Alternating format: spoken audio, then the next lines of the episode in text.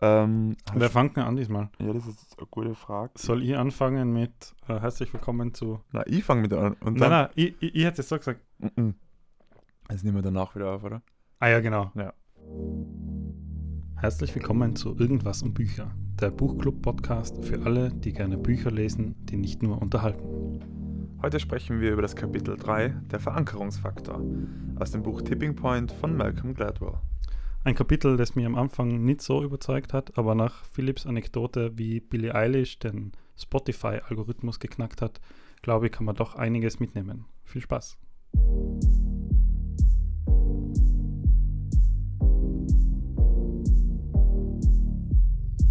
Wir sprechen heute über das Kapitel 3, der Verankerungsfaktor, Sesamstraße, Blues Clues und das Erziehungsvirus. Und äh, beim Lesen ist mir etwas aufgefallen, ähm, wo ich mir sofort gedacht habe, da muss ich dazu was fragen. Und zwar, in dem Buch gibt es eine Stelle, in der es um Erziehung geht oder um Erziehungspsychologie. Und an der Stelle habe ich sofort gedacht, mir fällt sofort jemand ein, der das lesen muss, das Buch. Hat es bei dir schon so einen Punkt gegeben, wo du sagst, Malcolm Gladwell, Tipping Point, empfehle ich sofort Person X? Also hast du eine Person im Kopf, die dieses Buch lesen sollte?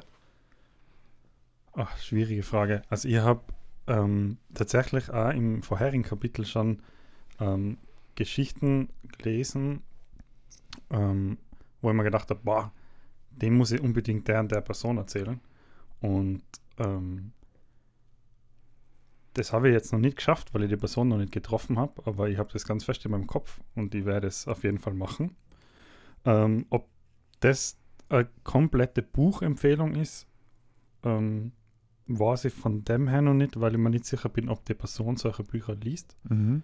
Aber ich werde der Person auf jeden Fall sagen, hey, schau mal, das habe ich in dem Buch gelesen. Das ist nur ein kurzer Teil davon, aber es ist so cool, weil es so zutreffend ist. Und zwar, es Mhm. geht um diese Freundschaftspyramide. Mhm. Okay. Und äh, eine dieser Spitzen meiner Freundschaftspyramiden äh, wäre das auf jeden Fall ähm, erzählen und nahelegen. Und dem wäre ich auf jeden Fall auch sagen, hey, wenn es dich interessiert, wenn wir mit dem Buch fertig sind, äh, kannst du meine Ausgabe haben. Mhm. Ähm, bin mir noch nicht sicher, ob er das liest, aber kann ich mir schon vorstellen. ja. Hast du, hast du jemanden ganz, ganz, ganz bestimmten? Wo du das, wo, wo du das jetzt so erklärt hast, habe ich mir gedacht, ja gut, es stimmt. Ähm, bei mir ist es auch so, dass ich, dass ich eine Person im Kopf habe, bei der mir denke, diese Stelle könnte interessant sein. Aber dadurch, dass ja bei diesem Buch die, die Geschichten und die Beispiele, die gebracht werden, ja mittlerweile schon von medizinisch über psychologisch, über wirtschaftlich und in die unterschiedlichsten Richtungen geht, findet man für die Geschichten, glaube ich, viele Personen, die das sehr interessieren könnte. Für mich war dann eher nochmal so, also der Punkt, ja, nein, ich habe keine Person, die, wo ich sage, die sollte das Buch unbedingt lesen.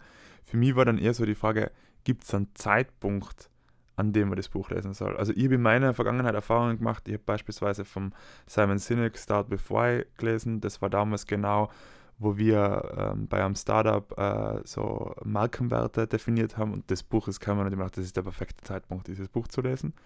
Ähm, und dann habe ich gedacht, gibt es einen guten Zeitpunkt, um Tipping Point zu lesen? Ja. Welchen gibt's? Also nach die, ich habe deine Frage bejaht, ähm, nicht, dass ich eine Antwort habe. Ähm, ich glaube, für mich ist zum Beispiel jetzt schon ganz ein guter Buch, äh, Zeitpunkt, das Buch zu lesen. Also ich glaube nicht, dass das Buch ein Anfängerbuch ist. Also Anfänger im Sinne von jemand, der sich überlegt, äh, selbstständig zu machen oder in die Werbebranche will oder ähm, im Berufsleben gerade anfängt. Ähm, ich glaube, für das ist es fast ein bisschen zu, ähm, zu spezifisch auf, auf sehr hohem Niveau. Auch. Ähm, nicht, dass man es nicht versteht, aber dass man einfach die, den Bezug zur, zur Praxis noch nicht hat. Ähm, aber ich finde es gerade ganz interessant, weil es halt schon einige Einsichten gibt äh, in, in Studien, in Erfahrungen, in wie es früher gewesen ist und so, wo Ideen einfach auch belegt werden Mhm. und nicht, man sieht äh, ein YouTube-Video, ist super inspiriert, ähm, mit zu einem Level, wo man es gar nicht mehr aushalten kann und denkt sich, ja, alles muss ich auf das anwenden und alles muss jetzt so sein. Das ist die, die beste Inspiration ever. Und am nächsten Tag ist es eh wieder verflogen, Mhm. weil es einfach so viel gibt. Sondern ich glaube, das Buch hat, ähm, ist etwas, was, was längerfristig die Ideen begleitet und was man sich so in seinem Werkzeugkasten aufhalten kann. Mhm. Aber bis jetzt zumindest, wir wissen noch nicht, was noch kommt, ähm, nichts, wo ich mir gedacht habe, das inspiriert mich jetzt sofort etwas zu ändern an meiner Weise zu arbeiten oder an meiner Denkweise, sondern es ist mehr so, ah, okay, wenn ich in diese Situation komme oder in jene Situation, dann habe ich etwas in der Hinterhand, wo ich weiß, ah, da gibt es Studien dazu oder da hat es schon Erfahrungen dazu gegeben oder da hat zum Beispiel die Sesamstraße schon äh, ähm, wie, wie psychologisch funktionieren kann. Mhm. Das Beispiel mit der Sesamstraße war also für mich so spannend oder so anwendbar. Ähm, weil du sagst, ja, wir haben das schon herausgefunden. Tipping Point ist für mich ein Buch, da nehme ich etwas mit, was das Beispiel Sesamstraße extrem gut zeigt. Und zwar ähm, in dem Beispiel Sesamstraße, die können ihre Zielgruppe extrem gut verstehen. Also in meinen Augen sagt das ganze Kapitel jetzt eigentlich hauptsächlich aus, die Botschaft bzw. die äh, Zielgruppe, an die die Botschaft geht, wird in ihrem Fundament und in ihren Werten verstanden und dann wird an der Botschaft so gefeilt, mit kleinen Änderungen teilweise, bis sie diesen Tipping Point unterstützt oder beziehungsweise hervorrufen kann überhaupt. Weil bei der Sesamstraße, was mir in dem Kapitel extrem äh, schockiert hat, na, schockiert, aber wieder bestätigt hat, ist, die testen, testen, testen, testen. Also ein Tipping Point ist kein, ja, ist eben mal passiert, sondern es ist ein ganz ein gezieltes Unterfangen. Das ist ein Testen, Verstehen, Werkzeuge anwenden, schon Bestehendes hinterfragen, aber vor allem ist es eine Testsituation, konstant. Ja, voll. Das war am Anfang vom Kapitel, ich, ich finde, du hast das super zusammengefasst, weil am Anfang vom Kapitel oder so bis zur Hälfte habe ich das gelesen und habe mir gedacht, ja, okay, wir reden jetzt die ganze Zeit von der Sesamstraße und wie die Kinder und Fünfjährige und, und auf Zwölfjährige trifft es schon immer zu, weil die haben eine andere Aufmerksamkeitsspanne. Ich habe mal in meine Notizen hingeschrieben, ähm, wenn es immer um Kinder geht und die Aussage ist, es funktioniert nur bei Kindern, warum ist das für das Buch relevant und für mich als Erwachsener? Weil ich mache praktisch keine Werbung für Kinder. Mhm. Ich, ich, ich habe in meinem Beruf oder so keinen Bezug zu dem. Und in meinem Privatleben habe ich auch nicht das Bedürfnis, Videos für Kinder zu produzieren, sondern da beschäftige ich mich mit dem Kind selber, da trifft es ja dann erst wieder nicht so. Und erst gegen Ende des Kapitels ist mir dann aufgefallen, so ja, genau das, was du sagst. Es geht eigentlich tatsächlich darum, zu wissen, wohin will ich damit und wen will ich erreichen. Und das ist mir besonders dann aufgefallen beim Vergleich mit Blues Clues, Mhm.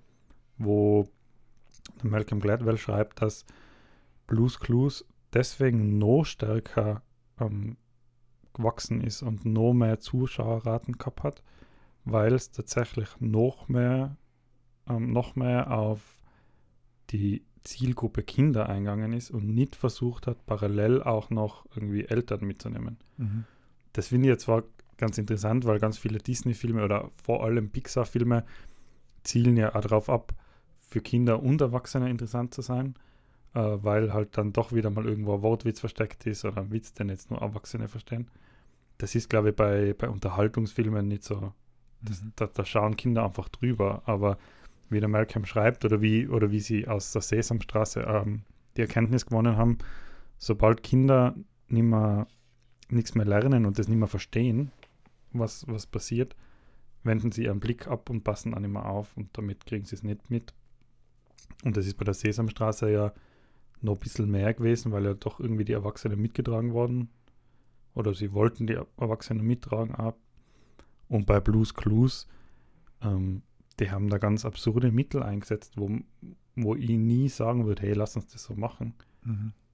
weil ich dann offensichtlich die Zielgruppe Kinder einfach nicht gut genug kannt habe. Und die Macher von Blues Clues haben die Zielgruppe der unter Fünfjährigen einfach extrem gut definiert Und, und das ist einfach die Kernaussage, glaube ich, auch bei dem Tipping Point eben. Es geht, oder bei diesem Teil des Tipping Points, wie du sagst, es geht darum, wer ist die Zielgruppe und was will ich damit erreichen. Voll. Und gleichzeitig geht es im nächsten Schritt schon in meinen Augen auch ein bisschen darum zu sagen, in welcher Umgebung befindet sich die Zielgruppe. Also was ja Pixar, wie du das erwähnt hast, oder auch die Sesamstraße schon richtig macht, ist, die Umgebung, in der ein fünfjähriges oder dreijähriges Kind so eine Sendung anschaut, wird immer im Regelfall eine Umgebung sein, in der elterliche ähm, Kontrolle oder Supervision oder irgendwas da sein wird. Ähm, Im Idealfall und im Regelfall.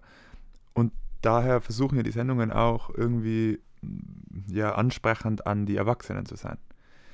Ein gutes Beispiel dazu, ich habe mal ein Buch gelesen, das hat, das hat den äh, sagenhaften Titel How to Rock the Product Manager Interview. das war meine Zeit, wo ich mir gedacht habe, ich möchte unbedingt äh, Produktmanager von irgendeiner fetten Software-Company sein. Und da war das Beispiel, dass in vielen Vorstellungsgesprächen die Aufgabe kommt, ähm, designen Sie einen Taschenrechner für ein Volksschulkind. So. Und Ziel von der Aufgabe oder die versteckte Botschaft laut diesem Buch da drinnen ist, ist es nicht nur zu erkennen, was sind die Anforderungen, die ein Volksschulkind an, dieses, ähm, an diesen Taschenrechner hat, sondern dass in der Umgebung des Volksschulkinds sowohl ein Lehrer ist, der das mit aussuchen muss, und Eltern sind, die sich mit diesem Produkt wohlfühlen müssen, oder? Und für, also persönlich für mich hat sich das auch wieder da im Buch wieder, äh, wieder gefunden oder wieder gespiegelt, weil schon die Sesamstraße für die Umgebung versucht zu ähm, designt oder erstellt oder geplant zu werden. Und bei, bei Blues Clues ist es in meinen Augen dann noch viel stärkerer Fokus auf nur den Kindern. Ja, total. Das Einzige, was mitbedacht wird, ist das Medium Fernsehen. Ja, voll. Aber dass die Pausen, die da verwendet werden, Volksschulpausen oder Vorschulpausen sind, die ewig dauern, bei denen jeder Erwachsene sagt, ja, die Antwort ist eh klar. Also das ist dann, da, da, zu einem gewissen Grad blendet man die Umgebung aus und sagt, ja, ja, Eltern, egal wer auch immer noch mitschaut im Raum, wurscht, in dem Sinn nur die Kinder. Und das finde ich auch wieder geil, so ein bisschen hergehen zu sagen, ja, aber man konzentriert sich schon primär auf diese eine Gruppe, die im Vordergrund ja, das, das habe ich bei Blues Clues. Das ist so irre, weil ich habe ähm, Freunde von uns, ähm, sind, sind jetzt schon älter natürlich und teilweise auch schon von älteren Kindern und so. Und wir, wir sind da recht gerne am Abend und dann kommt natürlich oft auch die Zeit, dass die Kinder dann am Abend noch irgendwie Fernsehen schauen wollen, weil Wochenende ist oder Ferien oder so. Und da ist auch Film, und zwar das war glaube ich Aladdin. Mhm der, den gibt es ja jetzt, jetzt neu verfilmt, stimmt auch schon nicht mehr, aber ähm, und den haben meine Freundin und ich noch nicht gesehen. Und dann haben wir gesagt, ja, okay, lass uns doch gemeinsam den Film schauen, weil Disney ist immer total nett und Erinnerungen an früher und so. Mhm. Und dann sagt, sagen die Eltern so, ja, okay, passt, schauen wir das. Und die Kinder so, ja, ja, ja, voll und waren ganz begeistert. Und während, während dem Film schauen, haben die Kinder dann immer schon wieder angefangen, ah, jetzt kommt das, jetzt kommt das. Ich habe gefragt, ja, habt, habt ihr es denn gerade kürzlich gesehen? Ja, den schauen wir jetzt zum zwölften Mal. Mhm. So, das ist faszinierend für das mich, weil ich kann mir Filme nicht zweimal anschauen. Weil mhm. wenn ich weiß, was passiert, dann also, es gibt nur sehr, sehr, sehr wenige Filme, mhm. die man öfters anschauen kann. Mhm. Und das ist auch etwas, was, was bei Kindern total gut geht. Die schauen sich Sachen total gern an. Und das, das was Blues Clues auch gemerkt hat, wo du gesagt hast, eben mit die Vorschul- und Volksschulpausen, die länger sind, als sie jetzt für mhm. Erwachsenen werden, die haben auch das Konzept ganz anders gemacht. Und zwar, die senden fünfmal die Woche und jeden Tag dieselbe Folge. Eine ganze Woche lang. Mhm. Und das ist einfach absurd für einen Erwachsenen. Du denkst einfach so, war jeden Tag die gleiche Folge, eine Woche lang und dann erst in der nächsten Woche die nächste Folge. Das würdest du mit einer Erwachsenen-Serie nie machen. Ja der kommt dann zwar nur einmal die Woche, aber dann ist halt am Montagabend ist Grey's Anatomy Time oder so. Mhm. Und bei Blues Clues ist das halt jeden Tag. Mhm. Fünfmal die Woche. Und das funktioniert aber deswegen so gut, weil Kinder mit jedem Mal schauen eine tieferes, äh, eine tiefere Ebene des Verständnisses von dem Inhalt der Folge haben. Und Kinder lieben diese Wiederholung. Mhm. Und, und allein die Erkenntnis ist für mich unfassbar. Ja. Ja, und es ist gleichzeitig, wenn man Kinder beobachtet, also meine Nichte ist drei Jahre alt, ähm, die darf am Tag ein einziges Video schauen. Ein einziges auf YouTube. Also da sitzt man sich mit ihr hin und dann schaut man ein Video an. Und sie schaut seit Wochen ein Tiervideo an, glaube ich, von einem Löwen oder einem Elefanten, wie er durch, ein, ähm, wie er durch, ein, durch, einfach durch eine Steppe geht. Und sie sagt immer, ja, das Video mit dem Elefanten.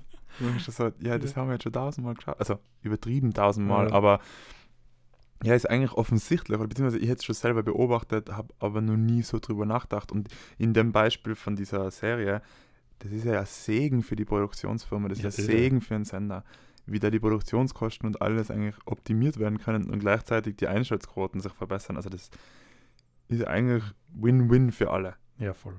Also für einen, für einen Sender, der, also rein wirtschaftlich ist das natürlich irre, wenn du einfach fünfmal das Gleiche ausstrahlen kannst und das nicht nur, weil du es dir nicht leisten kannst, nur eine Folge zu machen, sondern einfach, weil, weil es erwiesenermaßen effektiver ist und besser gesehen wird und besser wahrgenommen wird.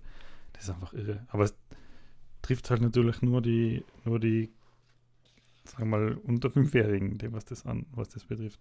Und das ist auch ein Punkt, ähm, was mich an dem Kapitel ehrlich gesagt ein bisschen ähm, enttäuscht hat, oder ja, enttäuscht ist sicher das richtige Wort. Es geht so viel um, um dieses Thema Sesamstraße und Blues Clues und Fünfjährige abwärts. Es gibt dann noch ein kurzes Beispiel zu, zu einer Werbefirma, mit, ähm, die, die einen, einen Goldschatz verwendet haben, den sie in ihre Werbungen geschalten haben oder in den, in Printwerbungen geschalten haben, den man suchen muss und wenn man den gefunden hat, dann, dann kriegt man einen Couponcode. Das war aber verschwindend gering, das Beispiel, also kurz. Ähm, ich hätte mir gewünscht, etwas Greifbareres ähm, mitzunehmen im Kapitel, ehrlich gesagt. Mhm.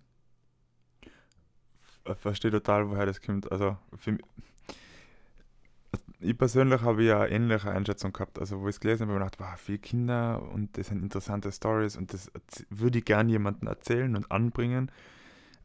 Ziel vom Buch, wie kleine Dinge Großes bewirken können. Im Idealfall, wenn man ein bisschen praxisorientiert ist, geht man mit der Anleitung aus, oder? Und sagt, ja, okay, jetzt weiß ich Schritt 1, Schritt 2 oder zumindest die, die unterschiedlichen Themen muss ich beachten. Was mir bei dem Kapitel aufgefallen ist, ist, in meinem Kopf hat sich sofort irgendwie ähm, so ein bisschen, so ein paar Assoziationen sind daherkommen, die was für mich dann das Kapitel wieder extrem wertvoll ähm, gemacht haben. Ich habe beispielsweise gerade einen Artikel gelesen, das war ein Interview ähm, mit der Billie Eilish. Ähm, ja, die Musikerin zitiere ich oft, weil die in meinen Augen aktuell gerade so extrem viel richtig macht. Und ähm, auf jeden Fall, es war ein Interview mit der Billie Eilish und äh, dann hat aber diese ähm, Redakteurin ist dann eigentlich ziemlich abgeschweift und hat dann geschrieben über zwei Begriffe, die anscheinend durch die Billie Eilish geprägt worden sind wo sie sich selber nie verwendet hat. Und zwar das erste ist der Begriff von Spotify Core, heißt das, und das zweite ist Streambait Pop, heißt Und das habe ich dann, also komme dann zurück zum Buch, kurzer Ausschweif. Ähm, Prinzip geht es in dem System darum, dass die Billie Eilish dieses Sinnbild ist für die heutige Zeit Musik zu konsumieren. Und zwar, sie singt nicht wirklich, sondern sie haucht mehr. Es ist alles unaufgeregt und der Sound, den sie macht, ist basic und reduziert. Was heißt, wenn du es in einem Raum abspielst, dann kommst du als so Otto Normalverbraucher kommst du gar nicht auf die Idee weiterzuschalten. Weil warum sollte ich weiterschalten, wenn was im Hintergrund läuft, was mich nicht stört?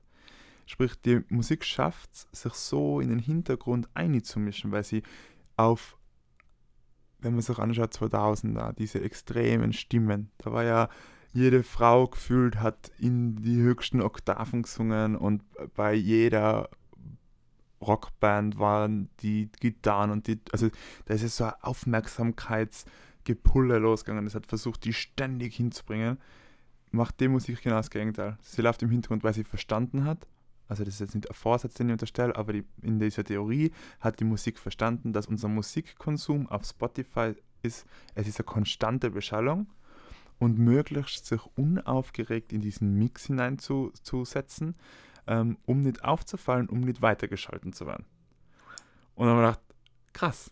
Genau, das ist es. Also echt krass. Genau, und dann dachte ich, gut, das, das, das, das ist auch genau so, wenn es keinen Störungs Störfaktor gibt, warum sollte ich dann mich dieser Situation entziehen? Und dann habe ich gedacht, okay, gut, die Billie Eilish hat eigentlich ihre Plattform verstanden. Vielleicht ist es indirekt, weil es ihr Stil ist, keine Ahnung, alles dahingestellt. Zumindest schafft sie es in der heutigen Zeit, die Musiklandschaft so zu bedienen, wie sie in ihrer Umgebung bedient gehört. Und zwar nicht in einer Umgebung, wo ich mir eine Platte kaufe oder eine CD kaufe ähm, oder wo ich ein Radio habe, einen Radiosender habe, bei dem ich nicht weiterschalten kann, also mhm. wo die Kontrolle über die Musik woanders liegt, sondern, sie jetzt, sondern die Musik versteht, dass die Kontrolle zu 100% auf der Plattform ist und bei dem Menschen ist und der kann alles machen, was er will. Und das Schlimmste, was mir als Künstler passieren kann, ist, dass ich weiterschalte. Und das habe ich mega spannend gefunden, weil dann habe ich die, das Kapitel gelesen und habe die ganze Zeit gedacht, wow, ja, stimmt. Das Kapitel sagt eine ähnliche Sache aus, nur sagt es auf einem anderen Level aus jede Botschaft kommt in einem Medium und jedes Medium kommt mit einer Umgebung. Und die Umgebung ist geprägt durch die Zielgruppe, die sich, ähm, oder durch den Menschen, der diese, dieses Medium konsumiert und durch eine Umgebung, die das Medium mit sich bringt. Also sprich, ein Fernseher, das ist immer viereckige Box, die irgendwo in einem Wohnzimmer von irgendjemandem steht und wenn ein Kind das schaut, dann wird der Erwachsene das mit aussuchen. Oder eben bei Spotify. Es ist eine Streaming-Plattform, wo konstant Musik läuft und wo ich Geld kriege, wenn ich über 30 Sekunden gestreamt werde und wo der Mensch sich jederzeit seine Aufmerksamkeit dieser Musik entziehen kann. Und für mich war dann das Resultat vom Kapitel nicht dieses ganze Kinderthema, sondern für mich war es, wenn ich eine Botschaft verpacke, dann muss ich so viel wie möglich über die Umgebung, in der die Botschaft stattfindet und den Menschen außerfinden und im Idealfall dann in dieser realen Umgebung testen. Ja, ich finde, du hast dem Kapitel für mich persönlich jetzt einen guten Twist gegeben, weil ja. vor, dem, vor dem Ausflug in die Musikwelt war es tatsächlich so, dass ich mir gedacht habe, ja, okay, ich verstehe schon die Aussage, so man muss wissen, wo man hin will und wer die Zielgruppe ist, um, um das zu erreichen und die anzusprechen ähm, und sich dort zu verankern quasi, weil es ist ja irgendwie, das, die Überschrift ist ja Verankerungsfaktor ähm, mit dem Ausflug über, über die Musik von Billie Eilish macht es für mich auf jeden Fall Sinn. Also denke ich mir, ja, okay, dieser, dieser Zugang, den, den haben wir vorher nicht gehabt. Mhm. Und jetzt, wo ich ihn habe, denke ich mir, wow, ja, das hat der Malcolm Gladwell auch gut verstanden. Vielleicht hat er es nur in dem Kapitel nicht geschafft, mir das so zu erklären. Und breit genug äh, zu genau, präsentieren. Genau. Ja. Also er hat es wahrscheinlich zu, zu spitz formuliert. Ähm, jetzt habe ich einmal komplett viel besser verstanden. Mhm. Ja, Hast du noch was ähm, aus diesem Kapitel, das du mitnimmst oder wo du sagst, darüber würde ich gerne noch, äh, da hätte ich noch was dazu zu sagen? Also das Einzige, und das hast du, glaube ich, eh schon angesprochen, was ich, was ich ja nochmal sagen will, ist, ich will, dass es jetzt greifbar wird. Ja. Also ich will jetzt, äh, ich will nur irgendwo die Anleitung. Genau bin, ich stehe halt voll auf Anleitung. Ja. Schritt 1, 2, 3 und ähm, zumindest, ich will einfach nur greifbare Aktionen. Ähm, wenn ich so ein bisschen nach vorne blicke auf die nächsten Kapitel, dann bringt es mich mehr ins Zweifel, weil da steht oft Fallstudie oder mehr Beispiele. Habe ich zumindest im Kopf. Es kommen noch zwei Fallstudien auf uns zu. Ja, genau. Und ich habe ja ehrlich gesagt die Hoffnung, dass diese Fallbeispiele genau Gut, diese ja. Anleitung bringen. Ja. Aber als nächstes stehen uns einmal Kapitel 4 und 5 bevor, so wie wir letztes Mal ausgemacht haben. Mhm. Die Macht der Umstände Teil 1 und Teil 2 fassen wir zusammen in, in eine Einheit. Und wir hören uns dann wieder, wenn wir Kapitel 4 und 5 gelesen haben. Gern.